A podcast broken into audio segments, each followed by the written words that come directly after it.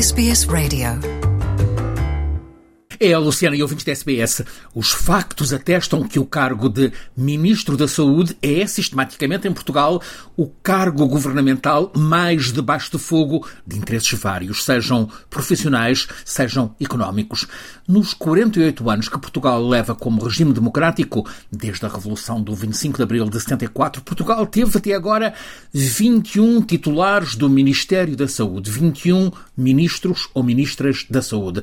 Há três ministros ministros que estiveram em funções por não mais do que três meses. O caso de Mário Morteira, Francisco Pereira de Moura e Jorge Sabores, isto logo nos anos iniciais da democracia, 74 e 75, um tempo em que os governos de facto eram muito breves.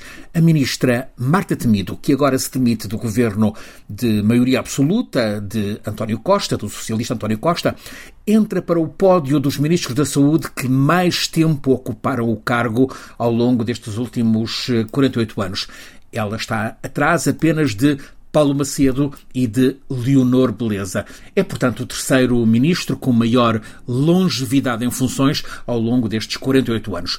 Marta Temido tornou-se a figura política mais popular em Portugal pela forma determinada a transmitir confiança, como enfrentou os tempos críticos da pandemia Covid-19. Nesses meses mais críticos, ela explicava todos os dias aos portugueses o estado das coisas, o que estava a acontecer, o que estava a ser feito e o que era preciso fazer.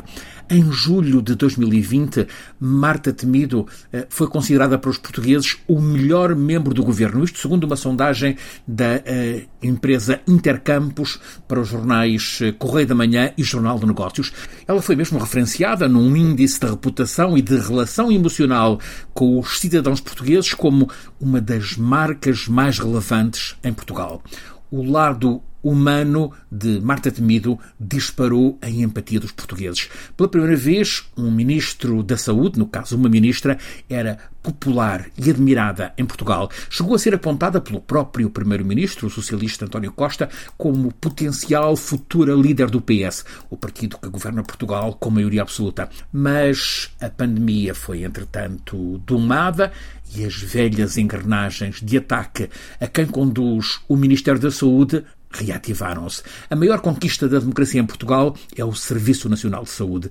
Garante cuidados de saúde a todos, sobretudo garante cuidados de saúde gratuitos a quem não tem dinheiro para pagar esses cuidados que recebe. A redução da taxa de mortalidade infantil em Portugal é um exemplo desse uh, progresso alcançado com o Serviço Nacional de Saúde, um dos casos de maior sucesso mesmo nas estatísticas mundiais deste indicador, a mortalidade infantil. Em 1961, a taxa de mortalidade infantil em Portugal era de 88,8 mortes infantis por mil nados vivos em 2021. Em vez daqueles terríveis 88, essa taxa desceu para apenas duas mortes em mil nados vivos. O Serviço Nacional de Saúde é um bem reconhecido pelos portugueses, sendo que, entretanto, cresceu a saúde privada que se tornou um negócio principal em Portugal. O negócio privado precisa de disputar terreno ao serviço público. Ora, quando um governo, em particular um ministro, uma ministra, trata de robustecer a defesa do serviço público de saúde, fica imediatamente exposto aos ataques, muitas vezes intrigas, lançadas pelo poderoso setor privado.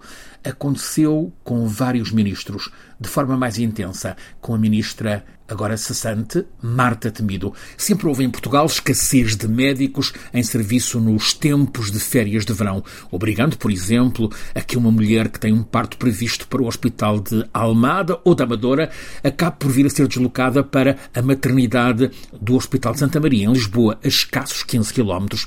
Mas neste verão, essas eh, transferências, aparentemente simples, e a falta de médicos que as originavam foram tratadas de forma dramatizada, sistemática nos média.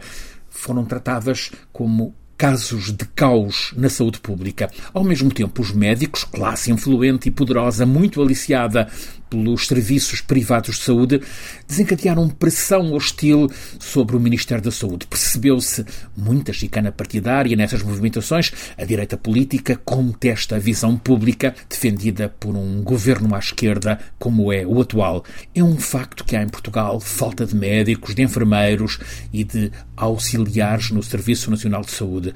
Isto porque o Estado não pode competir com o que é pago pelos privados, sendo que vários setores políticos defendem que o Estado deve suportar o custo de cuidados médicos recebidos por quem quiser optar pelo setor privado. Essa seria uma opção que enfraqueceria mais poderia vir a destroçar o Serviço Público de Saúde, o Serviço Nacional de Saúde. Agora, a Ministra Cessante da Saúde, Marta Temido, bate-se para que o SNS, o Serviço Nacional de Saúde, seja forte. Por isso, passou estes últimos meses debaixo de fogo intenso. Apesar de ter sido a política mais popular em Portugal, agora, após 1414 dias como Ministra da Saúde, deixa o governo. Quem vier a seguir e continuar a defender o Serviço Público de Saúde sabe que está condenado a ficar debaixo de fogo intenso de interesses poderosos. Tem sido assim com sucessivos ministros.